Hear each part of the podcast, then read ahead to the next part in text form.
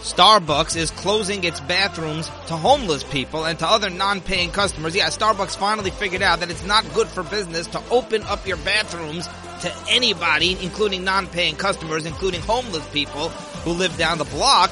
We'll get to that coming up. A New York court has ruled that an elephant is not a human. You cannot make this stuff up. Uh, yeah, an elephant is not a human. Uh, that that's been a court decision, so we are going to get to that. The media completely buried the Brett Kavanaugh story, that gunman who tried to literally assassinate Brett Kavanaugh and his family at his home. The media ignored it. They buried the story, and we are going to play you a clip of liberal commentator Bill Maher blasting the New York Times, blasting the media. Plus, I have a bunch of other clips. I have a clip of Biden's press, new press secretary, Karine Jean Pierre, we're going to play for you, where she was asked about the baby formula crisis, and she was just completely stumped, completely speechless, literally 20 seconds of dead silence. Um, all right, so President Biden has no. By the way, Ocasio refused to endorse Joe Biden for 2024. Ocasio Cortez was asked, Will you commit to endorse President Biden if he runs again in 2024? And please let's hope that he does not run again. And Ocasio Cortez refused to say yes, so we're going to get to that. But there is zero plan to fix the economy. They have nothing. They have nothing. There's nothing they're going to do. And Biden's policies are a disaster for the economy. And there is no game plan here. Now the Fed is raising interest rates. So that makes the money not flow as freely. Basically, the issue is very simple. It's good old supply and demand, right? So there's too little supply, too much demand. That leads to massive skyrocketing inflation. The Fed now is raising interest rates. This is the first time since 1994 that the Fed has raised interest, rates by 0.75%. And they're just going to keep raising them as, as far as anybody can tell so that the money doesn't flow as freely. Now that's going to be very painful in the in the short term, especially mortgage rates are skyrocketing. Remember back when mortgage rates were pretty low a few months ago, well, and under Trump especially, but not anymore. And the problem is that the Fed can raise rates from today till tomorrow, it still does not increase supply. Okay, they've got it's still the supply chain issues are still such a mess, and obviously oil production. Biden refuses to give these give out these new permits and these new licenses to oil companies to allow drilling in the United States. He he refuses to open the Keystone Pipeline. He refuses to open up the American reserves. Now he's going. So so so they're, they're literally there just is no game plan here. They're just stumped. I mean, you can blame Putin from today till tomorrow. They don't care. They're throwing Biden under the bus. Biden's legacy is going to go down. His numbers are in the tank. I mean, his numbers are in the sub cellar, Joe Biden. Worst ever in terms of approval ratings at this point of the presidency, as you'd expect. And that's already like a done deal. We don't care. Yeah, Biden's legacy is finished.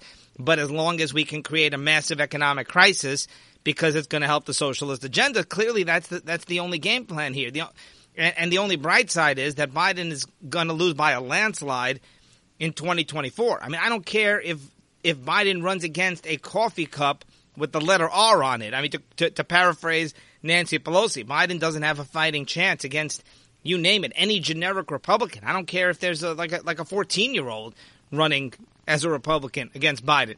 But now Biden's going to meet with Saudi Arabia. By the way, the hypocrisy. Remember when Biden called MBS, he called the head of Saudi Arabia uh, a pariah. And, and, and, and look, I have no problem with Joe Biden, with the president of the United States, going to meet with the head of Saudi Arabia. Yes, the head, MBS, the leader of Saudi Arabia, he's a vicious person. I mean, like he tortured his own cousins when he was consolidating power, power in Saudi Arabia.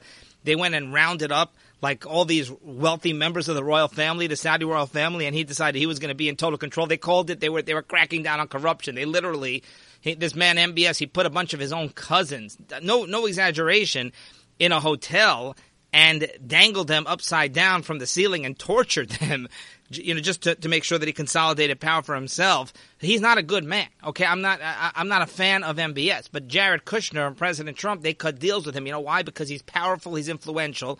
The United States needs him very, very badly, needs Saudi money strategically, needs to have a military partnership. The Saudis and Israel now have these diplomatic relations. Maybe it's still not official, but everybody knows, wink, wink, that you know they share intelligence and that they both share a common enemy in in Iran. But the problem is when Trump cuts deals with Saudi Arabia, he gets attacked. Okay, Biden uh, uh, uh, blasts Trump for it, but then the hypocrisy when when Biden goes and meets with MBS, um, because I have no problem meeting with MBS, but don't. Uh, my problem is with the hypocrisy, with the double standard, how you blame Trump and you bash Trump, and then you go and do the exact same thing. Again, the re- the reason is it doesn't mean that you're condoning all the human rights abuses that happen in Saudi Arabia. It just means he's somebody we desperately need. So what he does domestically in his own country, you, you just have to look the other way. You simply you can't operate. You can't be the president of the United States if you're not prepared to do that. But um, here's the thing: Biden's going to go and beg Saudi Arabia to produce more oil to try to bring down the price of oil. Now, why is that not bad for the environment? Remember, Biden, there's so much more oil drilling that could be happening in the United States. And people who tell me, listen, why are the oil companies not drilling right now? It's because Biden has basically threatened them. Biden has threatened them with all sorts of taxes. You know, Biden, he's made it very clear that he wants to make it very difficult for the oil companies and, and cut into their profits. So, like, the last thing they're going to do is increase their oil production, even the, even the existing ones, not to mention that Biden, there are a lot of permits that people are waiting for Biden. They slow walk the oil perm, the, the, the process for, for, for, for oil drilling companies in the United States. So Biden has been a disaster when it comes to domestic United States production of oil. Why? Because he's pandering to Ocasio and to the radical left on the environment. But here's the thing. When the Saudis drill for oil, right? We were buying Russian oil. Why is that not bad for the environment? Think of the hypocrisy. You know, when China drills for oil, it's only when the United, it's only the United States drills for oil that they're suddenly worried about the environment. It's the same environment. You know, it, it, it, it's the same climate. The, the whole world, we're all in this together.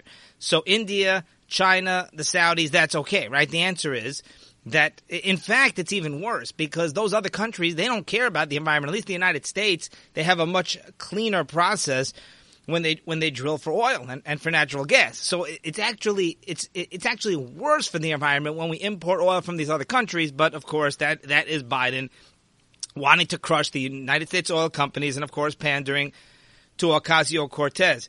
All right so starbucks is ending its open bathrooms policy. They, they finally realized, wait a second, this is not the best thing for business. When people, I literally heard a story. Of somebody once walked into a Starbucks bathroom uh, in, uh, I believe it was in New York City, and there was a homeless person who actually took up the, the living, dwelling in the bathroom. The, the, there was somebody homeless actually living inside the Starbucks bathroom, and now Howard Schultz, the CEO of Starbucks, he says, you know what? Um, we have to protect the safety of our customers. Now, by the way, that's not really why, that's not even the truth. The reason he's doing it is because it's bad for business. Uh, and, and, Starbucks, after they, it, it doesn't take, you would think it doesn't take like a business genius to figure out that if if you open up your bathroom, remember a few years ago, we'll get we'll get into this. We we spent a lot of time on this back then, where Starbucks decided they changed their policy instead of having to be a paying customer to use the bathroom.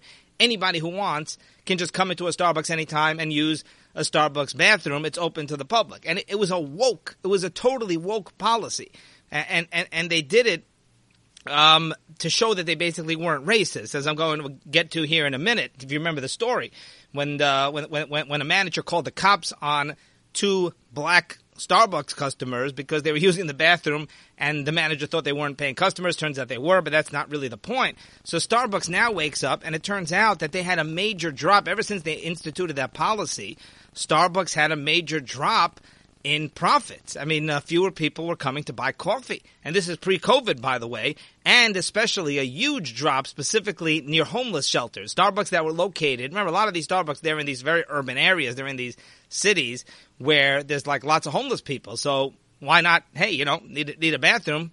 Perfect. We'll just go to a Starbucks. We don't have to buy anything. We can just use their bathroom. But uh, near the homeless shelters, that where they that's where they specifically had the largest drop in business and in revenue and in profits. Well, what a shock. I mean, hello, yeah, if you let any mentally ill person or homeless person or any just vagrant off the street just come in and use the bathroom all day long, that's not going to be very enticing and appealing for customer for paying customers who want to come in and have a pleasant, clean experience. I mean, it, like this doesn't take a genius, right? So, meanwhile, but Starbucks says we have to do it for the safety of our clientele. It's not for the safety of their clientele. Yeah, technically that's what it is, but that's not what it is. It's for the money. Okay, it's about the money. Like somebody made the point, Starbucks is an extremely woke company. Remember when they said they were going to hire 10,000 refugees after uh, after President Trump instituted his travel ban, and, and, and, yet Starbucks they actually a few months ago they tried to suppress Starbucks employees from joining unions, from unionizing. Well, isn't unionizing isn't that like a very liberal cause? Isn't that something that liberals like Starbucks are supposed to like? And the answer is yeah, except when it cuts into it comes into their profits because they're just total total hypocrites. But the the reason essentially that this whole thing started was because a few years ago there were two black customers. They were sitting waiting for their friend, and uh, they were using the bathroom. They weren't ordering, and the manager said, "You got to order." And basically, the manager called the cops on them. It turns out they were just waiting for their friend, and it turns out that they were really paying customers. But then Starbucks got accused of racism, so then they had to decide. They decide, "Oh, well, now we have to change our whole policy, and basically anyone's allowed to use the bathroom anytime." It's absurd, you know. And, and, and somebody made a comment, made a point to me like, "Well, where's your sense of compassion?" I mean, if somebody's homeless or somebody has issues, does you know is, is, is impoverished and, and is poor, shouldn't Starbucks let them use the bathroom for free? Number one, I mean, you can't. It's not practical. You can't just open up your house and just let everybody in use the bathroom for free. I mean, that's just simply not a practical, very practical thing to do. But in addition, this is not helping. You know, you got to love how these liberals they think they're helping. They let these homeless people run around rampant and, and destroy these cities and do drugs and everything else, and they act like oh they're they're the ones who are compassionate. It's it's the exact opposite. That's not compassion. Compassion is getting these people help. The liberals they're not getting these people help. They're letting these people they're enabling these people because all they're doing is just it, it, they just keep doing more of the same, and they're, they're just making their their lives worse and not better. Not to mention harming everyone else around them in society. All right, so a New York State court has ruled that Happy the elephant is not human. This was an elephant. Happy the elephant. This is an elephant in that's in the Bronx Zoo. It's been in the Bronx Zoo for like 40 years, and apparently it's it's an intelligent elephant. Okay, I, I'm I'm not saying now the elephant may be smarter than Ocasio Cortez, but that's not really saying very much.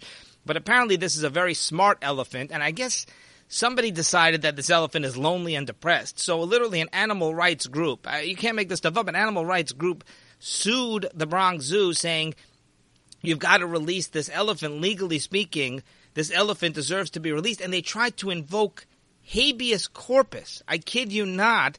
The lawsuit that was filed on behalf of Happy the Elephant, saying you got to release this elephant by some crazy lunatic animal rights group, they're saying it violates habeas corpus. Habeas corpus is, uh, uh, of course, the uh, the rule that you're not allowed to uh, you're not allowed to imprison somebody for no reason. It, it, it, the habeas corpus is not for animals, it's for humans. Anytime you have a pet, I guess you're violating habeas corpus for animals, but habeas corpus is the law that says, you know, you're not allowed to imprison a person if you don't have a reason. You need to have a basis to imprison somebody, obviously. And and they were claiming that the elephant has a right to habeas corpus. And this actually this was actually a court case and thankfully the court ruled the right way, but it's it's so insane to you know that the, the the notion that animals have rights, but like this is like this is how these radicals on the left, this is how some of them think is that oh, an elephant, well, it's a it's a relatively intelligent animal, so it has rights like humans. Now you have to be compassionate. This is very important. You have to be compassionate for animals. You, you certainly have to have compassion. You have to treat animals nicely. That's true, but that's from a moral. That's not because the animal has rights. See, humans have rights. Animals don't have rights. That's why you can kill an animal the right way and eat an animal because animals are there to serve humans. So it doesn't mean that you can, you know, we try obviously to alleviate as much pain as possible, of course. You know, we're not going to get into all the hashkafa right now behind that, but just on a very, very basic level, as we all know, eh, you know, animals don't have rights. Animals are not humans. That doesn't mean you should not be compassionate to animals. But when you're being compassionate, it's because as a human being, you're the one deciding to treat an animal humanely, to treat an animal with compassion. But like habeas corpus, like animal rights, I mean, that's just absurd. That absolutely makes no sense. All right, so as I said, the New York Times and many other news outlets, they either ignored the Brett Kavanaugh assassin or if they did mention it, it was like totally buried. So listen to this clip of liberal, liberal Bill Maher. He's he's no right winger. He's pretty liberal, and yet he is blasting the New York Times. Listen to this. That's I will agree with you that it's, to you me really that's more, should clap for that. To me, it's, it's more of a case of media bias. Mm-hmm. Yes, if you hadn't seen the story, somebody came to assassinate Brett Kavanaugh. Yes, two days and, ago. Okay, and I'm, I'm even with you on this one. Good. Okay, and uh, they stopped him. Okay, but he was he's from California. Uh, he could have been inspired He's by armed. yeah, Chuck Schumer said some very inflammatory words, the kind of thing that people on the right say, and then there's a horrible shooting and they blame it. It, it is rather comparable. And Chuck Schumer Scary. did walk it back. Nobody on the right ever does that. He did. I saw this. No, he did. He said, "Look, we from Brooklyn, we speak too strongly." He said something about how. Oh, you know, uh, Brett, they were talking about Brett. This guy was upset that Brett Kavanaugh is going to overturn Roe versus Wade. Okay? Yeah. And interesting, upset about that he wasn't doing enough for gun control and then shows up with guns to kill him. Exactly. So again, cuckoo people do cuckoo things. Okay. The point is, I think your point and I, the point I would agree with is, the New York Times buried this. Yeah, it was like If a this had been thing a- below the fold. If this had been a liberal Supreme Court justice that someone came to kill, it would have been on the it would have been on the front page. And that's what's so disappointing about a paper like the New York Times. Because they just wear their bias on their sleeves. And they if it's not part of something that feeds our narrative, And we they're bury it. protesting. There you go. It doesn't fit their narrative. It doesn't fit the narrative of the media. If this was Sotomayor, if this was Elena Kagan, if this was a leftist conservative, if there was, if this was Judge Kata- Ketanji Brown Jackson, who doesn't know what a woman is, right? The media would be all over this. And we told you, Nancy Pelosi, they finally voted on that bill to increase funding for protection for Supreme Court justices, but it took an extra bunch of days. And it's outrageous. I mean, it's just it's just egregious. But it, it literally, and there have been a, a bunch of um, pro-life clinics have been, or or, or, or pro-life agencies, um, ever since the leak of that of, of that draft opinion by the Supreme Court. A, the, a bunch of them have been either firebombed or have been threatened, but there have actually been a bunch that have been firebombed. The media is totally ignoring the story. So whenever there's violence done by somebody on the radical right, on the far right, whenever there's white, white supremacist who decides to go and shoot people, eh, you know, wherever whenever there's a threat on somebody on the left, on a Democrat, then the media jumps on it. The media is all over it, and of course they're blaming Trump and they're blaming Trump's vitriol and his rhetoric. But when the exact same thing happens on the other side, the media totally ignores it because it does not fit their narrative. All right, I wanted to mention there was a debate several nights ago. There was a debate this week um, for the Republican gubernatorial primary. Okay, the Republican primary for governor in New York State. There are four candidates, but really three main candidates. Uh, uh, and and by the way, a Republican may win. Gov- Governor Kathy Hochul in New York is extremely unpopular. Obviously, crime is rampant in New York, and uh, Hochul basically refuses to do anything about it. People in New York are are just livid. People cannot stand the state of New York, New York City, but especially the you know the entire state. Um, come, you know, comes down to Albany and, and, and Governor Hochul and her policies, especially with the, with the with the no cash bail and all of that. But uh, so there's a good chance that a Republican actually might pull through and, and, and become the governor of New York State. That hasn't happened obviously in a very long time since Governor Pataki. The three main candidates are Andrew Giuliani, Lee Zeldin, and Rob Astorino. And uh, by the way, Andrew Giuliani arguably won the debate. He came off very, very positive. He stayed on message. They tried to trap him a couple of times, and um, he basically called them out on it. And, and he said, like, you know, why are you trying to trap me? Like, you know, I'm trying to get a message across. But you know, Lee Zeldin, and Rob Astorino, they kind of they, they they were doing some mudslinging. They were they got really you know personal with the attacks against each other. But uh, so Andrew Giuliani arguably won that debate. Interesting. We're going to keep an eye on that. But what's you know was was what what I wanted to mention about this debate is that they actually uh, they banned Andrew Giuliani from appearing in person. They forced him to appear remotely, like like via video hookup, because he's not vaccinated for COVID. And it's just absurd. There is no science behind this. Giuliani's not not not vaccinated for COVID, so that he was not allowed to participate in the event in person. He had to do it from a remote location via um, video hookup. And like, come on! I, I mean, are you kidding me? Number one, some of the other candidates who were vaccinated, they were vaccinated a long time ago. Vaccines probably wore off. But this is this is nothing to do with science. I mean, there's so he could have stayed far away. There's so many options, and you can transmit the virus. It, it, it's like absurd. On the very same day, the very same day, Justin Trudeau, Canadian Prime Minister, who's like triple vaxxed or quadruple vaxxed, he announced that he tested positive for COVID on the same day of this debate. Okay, so no matter how vaxxed you are, you can get COVID. Uh, it, it simply, as we know, it does not, vaccination, booster, all that stuff does not prevent COVID, which means that it can be transmitted. It may make the, the, the, the symptoms more mild. Even that's really up for question right now because now the symptoms, you know, in most cases, if somebody's he- healthy, the symptoms right now of COVID are extremely mild if they're there at all. So, I, I mean, come on. Uh, does anybody really think the vaccine does very much at this point? I doubt it. But, but Justin Trudeau, and again, don't listen to my medical advice. As I always say, talk to your doctor, make your own medical informed decision. But it's ridiculous. It's ridiculous to ban him. There is no science. It's because they treat, number one, it's because he's a Republican, and it's because they treat people who are not vaccinated like second class citizens. It's political. It's not science based. It's not health based. It's it's absurd, and these people that, that it's totally irrational the way they discriminate against people who aren't vaxxed. And as I said, Trudeau triple, quadruple vaxxed. He was actually exposed to President Biden a few days before he tested positive, and then boom, he tested positive. Now, now Dr. Fauci, Dr. Fauci is also like triple vaxxed and then double boosted or something like that, and and he tested positive for COVID. So the, the, the vaccine does not prevent COVID. So the whole point, why why are you not letting Giuliani? Giuliani doesn't mind taking the risk himself, right? Why are you not letting him show up there? Because he's not vaxxed, so you're worried he's gonna he's gonna pass it along to someone else. Well, there's just as much of a likelihood uh, of someone who is vaxxed passing it along. Look, look at Trudeau. Look at look at Dr. Fauci. So I wanted to mention that. Um, President Trump just continues his, his the candidates endorsed by President Trump continue to win.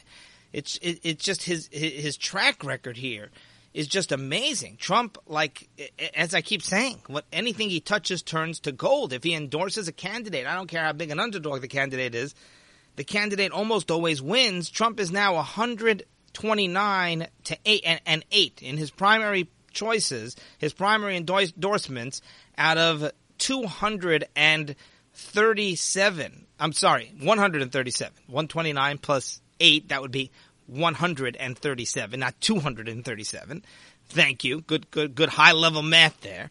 So, out of 137 candidates that Trump has endorsed thus far who have had primaries, 129 won, eight lost, and of those eight, you know, a bunch of them were in Georgia, and of course, you know, the, the, that was where the, Trump had kind of his revenge endorsements, where he was not happy with the people who did not support him in Georgia and did not support his claims of election fraud.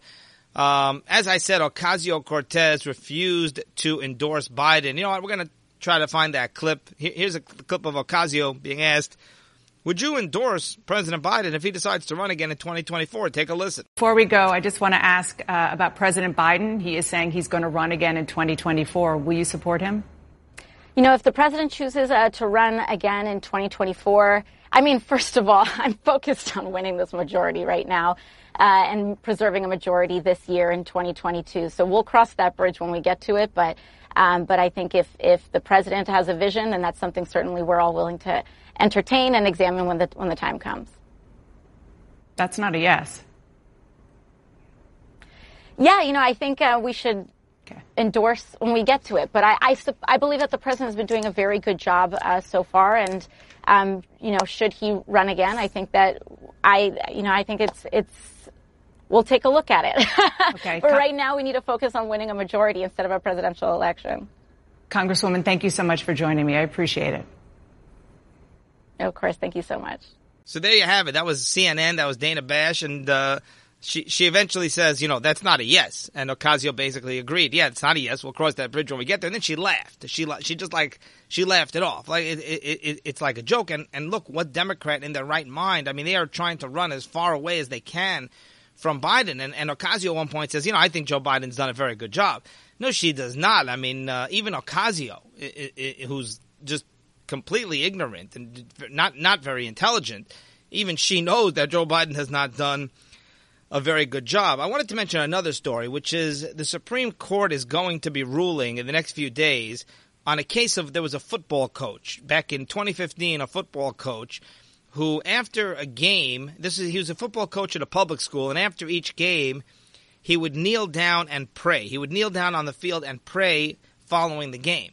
And um, the school actually fired him. The school either forced him not to pray or the school fired him, one of the two. But the school basically said to him, you, you're not allowed to pray.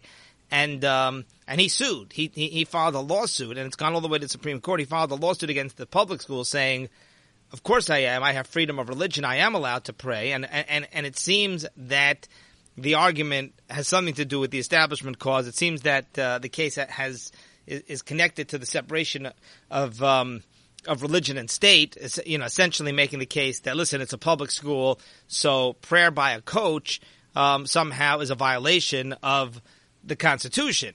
Which, if anything, it's the opposite. This man has a constitutional right. He was not forcing uh, other students to pray with him. Some of them joined him of their own volition. He was not forcing anybody else to do it. So the point that I just want to make about this, look, the legalities aside, look, it, it is believed, widely believed that the Supreme Court is going to rule in favor of this coach. Obviously, the Supreme Court right now is, you know, pretty conservative, heavily, heavily conservative. But um, that's not even the point. I, I, I want to make a different point. The legality aside, to me, it seems like a no-brainer. If he's not forcing anybody else, it's not like part of the school curriculum. If, if there's a public school, and um, you know, let's say there's a let's say there's a there's a Jew. Let's say there's a religious Jew who teaches in, in a public school, and then during a break he goes and he decides that he's going to daven. He goes, he decides that he's going to say prayers somewhere in a corner, right in the public school, and he doesn't bother anybody with it. I mean, how on earth? Is he not allowed to do that? How on earth is that a, is that a constitutional violation? It makes no sense. That's exactly what was happening here. But my point is, on a deeper level, that liberals cannot stand religion. Why are liberals so threatened by this? They're so threatened by prayer. They're so threatened by religion. It's not because, I mean, these, are the same Democrats who they're trying to invade yeshivas in New York and they're trying to take over the curriculum and determine, you know, a lot more, force, force yeshivas to teach a lot more secular studies, right? So what's that all about? What, what happened to the Constitution there, right? Separation of religion and state. That's not what they care about. They're, they, they despise anything involving religion. And there's a lot of reasons for that, but you know, at its core, you know the real reason? Because they view humans. I, I, really believe this. The doctrine of liberals and Democrats is they view humans as being the ones in total control. Humans are the ones. That's why so many Democrat policies, right? Climate change. Humans can control climate change, right? Humans can fight poverty. Humans know how. They, they love big government. Why do they love big government? Because when there's a crisis, they love control. So control has a lot to do with it. But the ideology is we as humans, we know better than anybody else. And, and, and the idea of like praying to a higher power, to, of like recognizing a higher power, recognizing that the world has inherent morality. You know, the, the liberals believe that you can pick whatever gender you are. You, you, you can, you can kill the fetus. It's like whatever we decide logically, that's our moral code. The idea that there's a, there's a moral, there's a true inherent morality. The idea of recognizing a, a supreme authority, a supreme being, that, that is something that liberals they just absolutely refuse to accept. That's why they're so threatened by this coach. They can't stand it. They see this coach getting down. You know, they want somebody to take a knee uh, uh, uh during the national anthem at a football game, but not to actually kneel down in prayer. Ilhan Omar put out a tweet, um, basically blasting the U.S. government for, for, for Guantanamo detainees. She claims that the government is torturing Guantanamo detainees and that um, they're not even allowed to be detained anymore. And this is totally, totally outrageous what Ilhan Omar has done here. Ilhan Omar put out a tweet. Essentially, uh, there have been new photos released of Guantanamo Bay and of these prisoners being held, and some of them look looks like these prisoners. Now, now these photos are years old. They, they were released because of the Freedom of Information Act.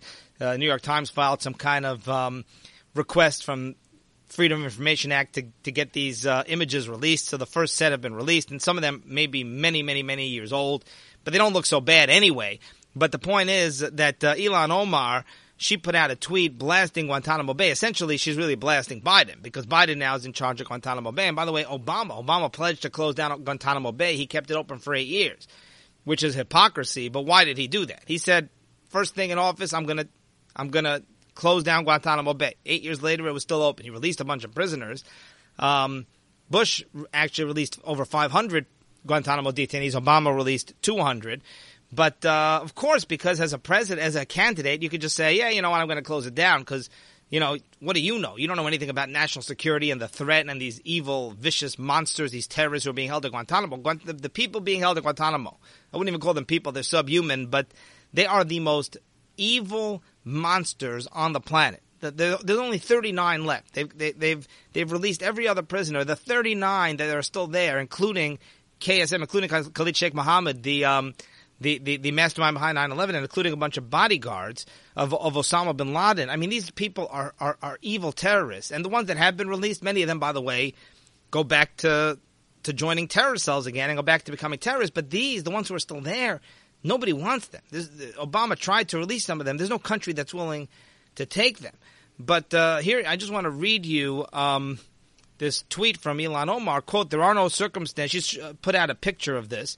There are no circumstances where this should be okay. Illegally imprisoned people who have not been charged with a crime are still being tortured at Gitmo for decades. So uh, she's lying. She's totally lying. Number one, they they um they're not being held illegally. She wrote illegally in prison. They're not imprisoned illegally. Number two, that she wrote they're being tortured. They're not being tortured. They live very well. Remember when Biden, he was actually going to send Guantanamo detainees, he was going to send them COVID vaccines before most of most Americans got access to COVID vaccines. Biden was going to send them COVID vaccines, and then in the end, they um, they canceled that plan, but only because they got so much backlash. But but they're not there illegally. They don't have to be charged with a crime. They're not being tortured, but they don't have to be charged with a crime. They have no due process. A court ruled these are not American citizens. These are enemy combatants. They're terrorists. They're literally radical Islamists. I mean, they're they're just the worst people on the planet, and they're a major threat. And uh, there is no due process. So you know, Ilhan Omar, it's just a lie. And uh, and and her issue, by the way, is with Obama and Biden because Obama held these people in prison for eight years. This is like this little secret that the media doesn't like to talk about. All right, Karine Jean Pierre continues to humiliate herself. I mean, she's just a disaster. I know I keep saying it. I'm like a broken record, but here's a clip. She was asked if she had any updates. She was asked this week, you have any updates about the baby formula? She literally, she's leafing through her notes. She was silent for a total of 20 seconds before she figured out that, that no, I don't have any new updates. Listen to this clip. First, um, what is the White House what is the latest update the White House has received on the current infant formula situation across the country? Yeah, let me see if I have anything new for you on that. Uh, I think it's been a couple of days since we have asked, been asked that question.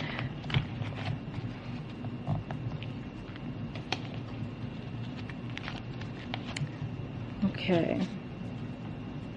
I don't have anything new. I know we made some announcements last week. Uh, I don't. I just don't have them in front of me. But if you want to come back and we'll we'll talk through uh, the things that we have been able to do in the past, the most recent activities that we've done. So there's Karine, Karine Jean Pierre. I mean, it's just so embarrassing, but it's like it's baby formula. This is like the number one issue. You know you're going to get asked about baby formula this is like a burning question on the minds of certainly reporters and millions and millions of Americans with little babies who are desperate for baby formula, want to know the end of the shortage when it's coming, and want an update. It's been days. She admitted it's been days since since an update, and she had nothing. Like you don't. How do you not have that at the top of your mind? How do you not have that at the tip of your tongue? And then you're going and searching through your notes, and you look silly. I mean, she she is she's up there. She is clueless. She's a deer in the headlights she does not understand the questions they ask her. She doesn't know how to respond. It's cringe worthy. I mean, I, I, never said this about Jen Psaki. I had other issues with Jen Psaki. Jen Psaki, she dodges questions. She manipulates reporters. Jen Psaki, you know, you know, her issue was not an issue of intelligence. It was that, you know, she, um, she was very good at being manipulative and like, you know, just totally dancing around the question. But she understood what was going on. You know, she was just like very condescending and arrogant and acted like she was answering questions she, she was totally ignoring. But Karine Jean Pierre, it's just kind of like it's like she's a little kid. It's like, uh, mommy, like you know, can some can somebody maybe help me here? I don't know. Uh, I, I, I, I don't really know what I'm doing. Like I, I don't really understand like what all these people are screaming at me about. And then here's another clip.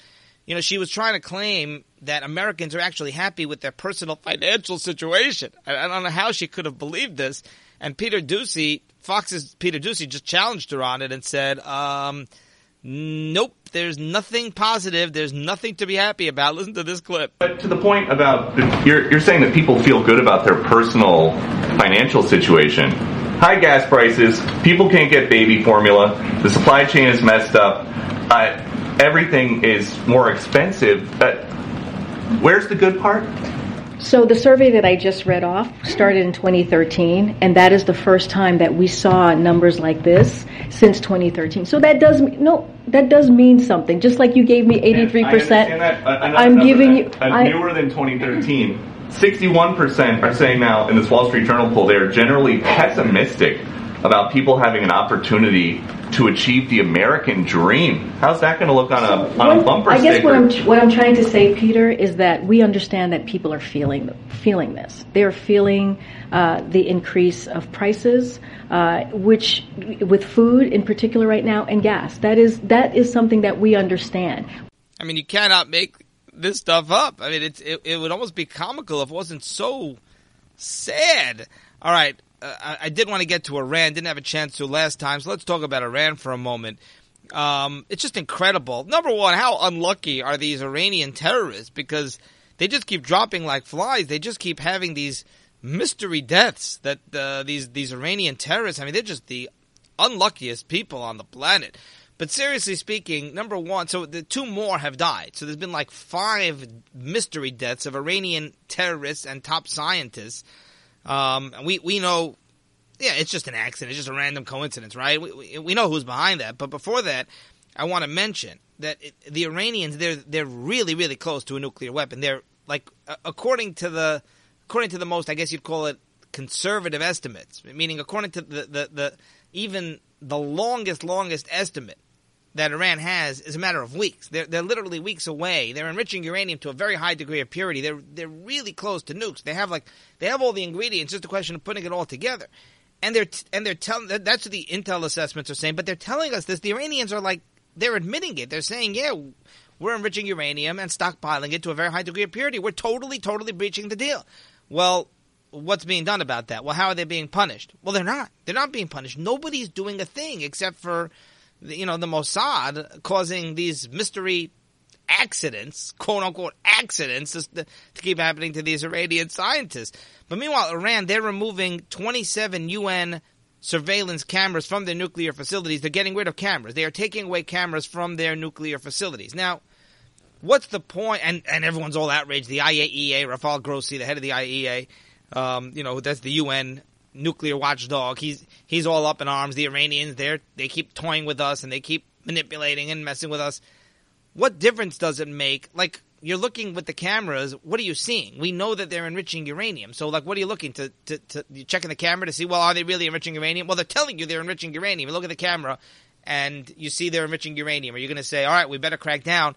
They told you they're enriching uranium and you didn't do anything about it. So like what's the point of the cameras? Can I ask that? But obviously, it's a major slap in the face that Iran is saying, hey, we're getting rid of 27 surveillance cameras from these nuclear facilities, and yet nobody's doing a thing about it. So, you know, we know they have these ICBM missiles, and as I said, I mean, how does the UN, like the UN, like if they have these cameras, then the UN's going to feel really dumb because they're going to see on camera that they're enriching uranium. Now they can kind of like pretend that it's not happening, even though we know it's happening. Rafael Grossi, Director General of the IAEA, he said that this move of the Iranians getting rid of these cameras poses a serious challenge to its efforts to try to curtail Iran's nuclear program. No kidding.